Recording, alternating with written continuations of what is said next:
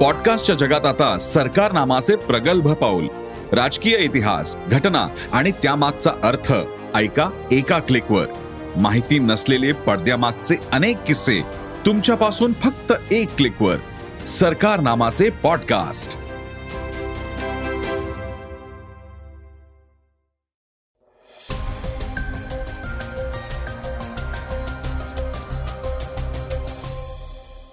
नमस्कार मी गौरी कुबेर.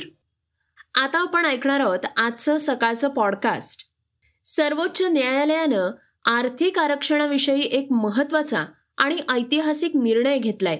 याविषयी आपण आजच्या पॉडकास्टमध्ये जाणून घेऊयात. हल्लीच्या मुलांना इंटरनेट आणि ओ टी टी प्लॅटफॉर्म्स अशा अनेक प्रलोभनांनी वेढलेलं आहे त्याबद्दलचं एक संशोधन आता व्हायरल होतंय ते काय आहे हेही आपण आज ऐकणार आहोत.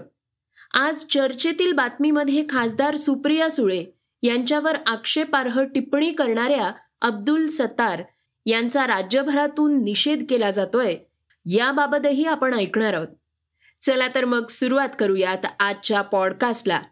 सुरुवातीला ऐकूयात इलॉन मस्कची एक महत्वाची बातमी.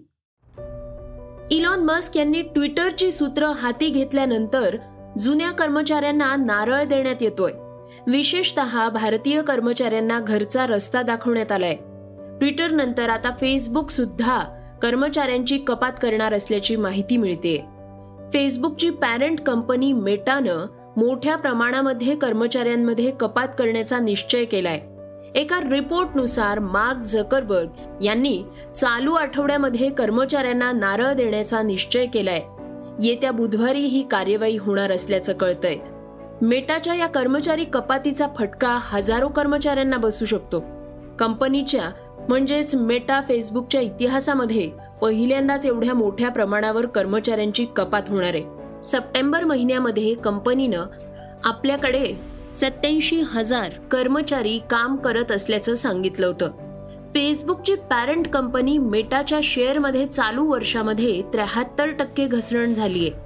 दोन हजार सोळामधल्या तुटीच्याही खाली येत पाचशे इंडेक्स असलेल्या साधारण कंपन्यांच्या शेअर्समध्ये मेटाच्या शेअर्सचा समावेश झालाय. मेटाच्या शेअर्सच्या मूल्यांमध्ये या वर्षात सदुसष्ट अरब डॉलर्सची घसरण झाली आहे. याचाच फटका कर्मचाऱ्यांना बसणार असल्याचं सांगितलं जात आहे फेसबुक इंस्टाग्राम आणि व्हॉट्सअपच्या कर्मचाऱ्यांवर गंडांतर येण्याचा धोका वाढला आहे सर्वोच्च न्यायालयानं आर्थिक आरक्षणाविषयी महत्त्वाचा निर्णय दिलाय. आपण आता त्याविषयी जाणून घेणार आहोत.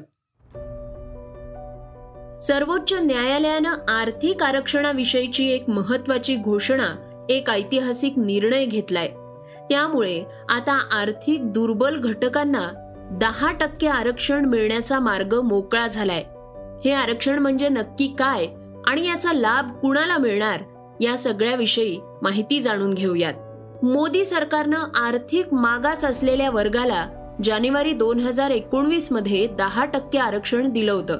यानुसार आर्थिकदृष्ट्या दुर्बल घटकांना नोकरी आणि शिक्षणात दहा टक्के आरक्षण मिळणार आहे. काय असावेत याचे निकष ऐकूयात. खुल्या प्रवर्गातल्या कुटुंबांना याचा लाभ होणार आहे. S C S T OBC आरक्षणातल्या लोकांना या आरक्षणाचा फायदा मिळणार नाहीये. कुटुंबांचं वार्षिक उत्पन्न आठ लाख पेक्षाही कमी असेल.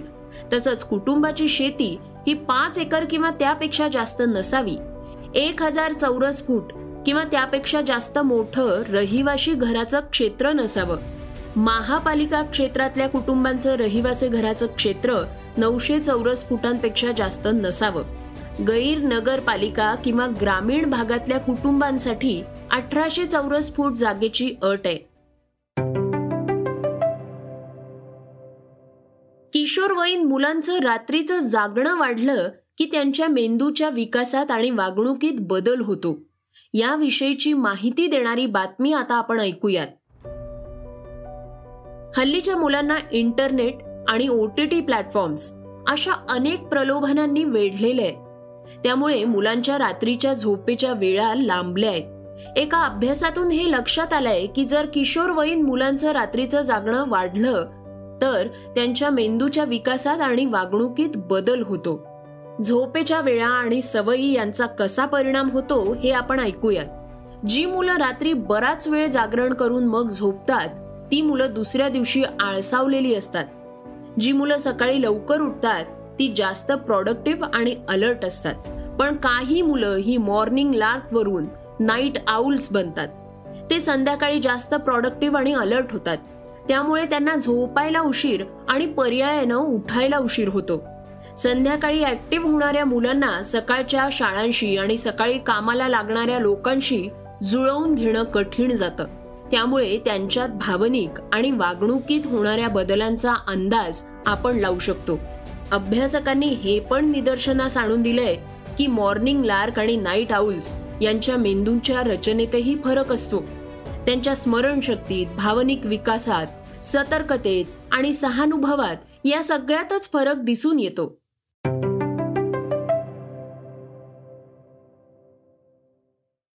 श्रोत्यांनो आता आपण ऐकणार आहोत आजच्या वेगवान घडामोडी. मोदी सरकारच्या दहा टक्के आर्थिक आरक्षणाच्या निर्णयावर सर्वोच्च न्यायालयात आज सुनावणी झालीय आणि यामध्ये हे आरक्षण वैध असल्याचा ऐतिहासिक निर्णय सर्वोच्च न्यायालयानं घेतलाय.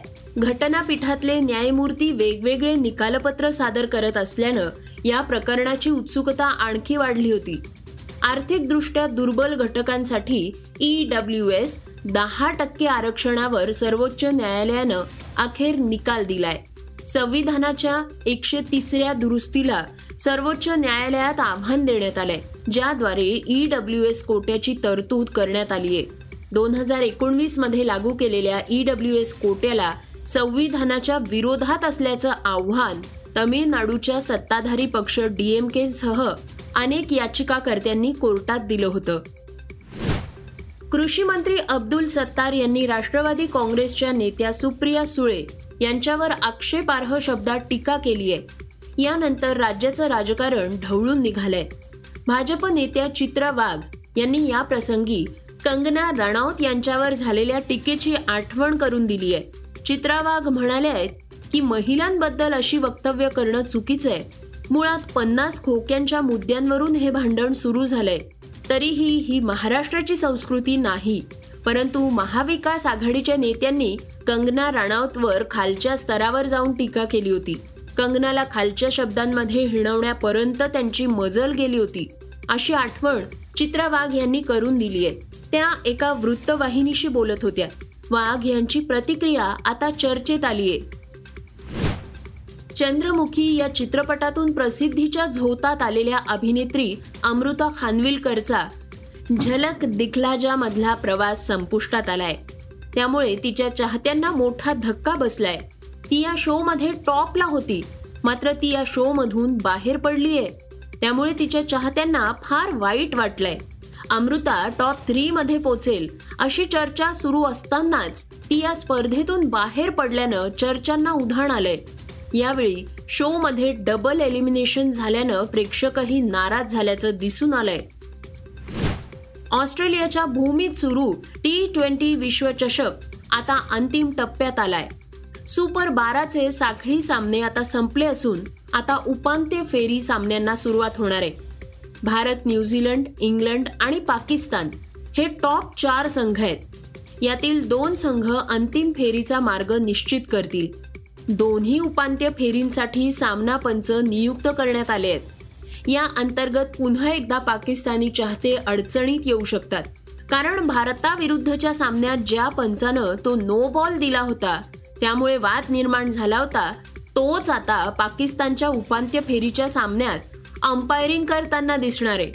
या सामन्यासाठी आंतरराष्ट्रीय क्रिकेट परिषद म्हणजेच आय सी सीनं दक्षिण आफ्रिकेचे मॉरिस इरॉस्मस आणि इंग्लंडचे रिचर्ड एलिंगवर्थ यांची मैदानात पंच म्हणून नियुक्ती केली आहे.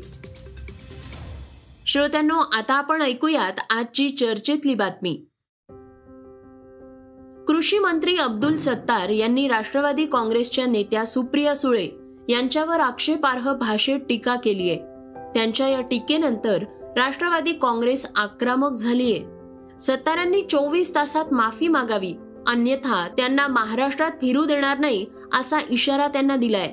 यावर सत्तार यांनी सॉरी म्हणून प्रकरण शांत करण्याचा प्रयत्न केलाय. मात्र वाद टोकाला गेल्याचं दिसून येत आहे सुप्रिया सुळे यांनी अब्दुल सत्तारांवर टीका करताना म्हटलं होतं की पन्नास खोके तुम्हाला पण मिळाले आहेत का?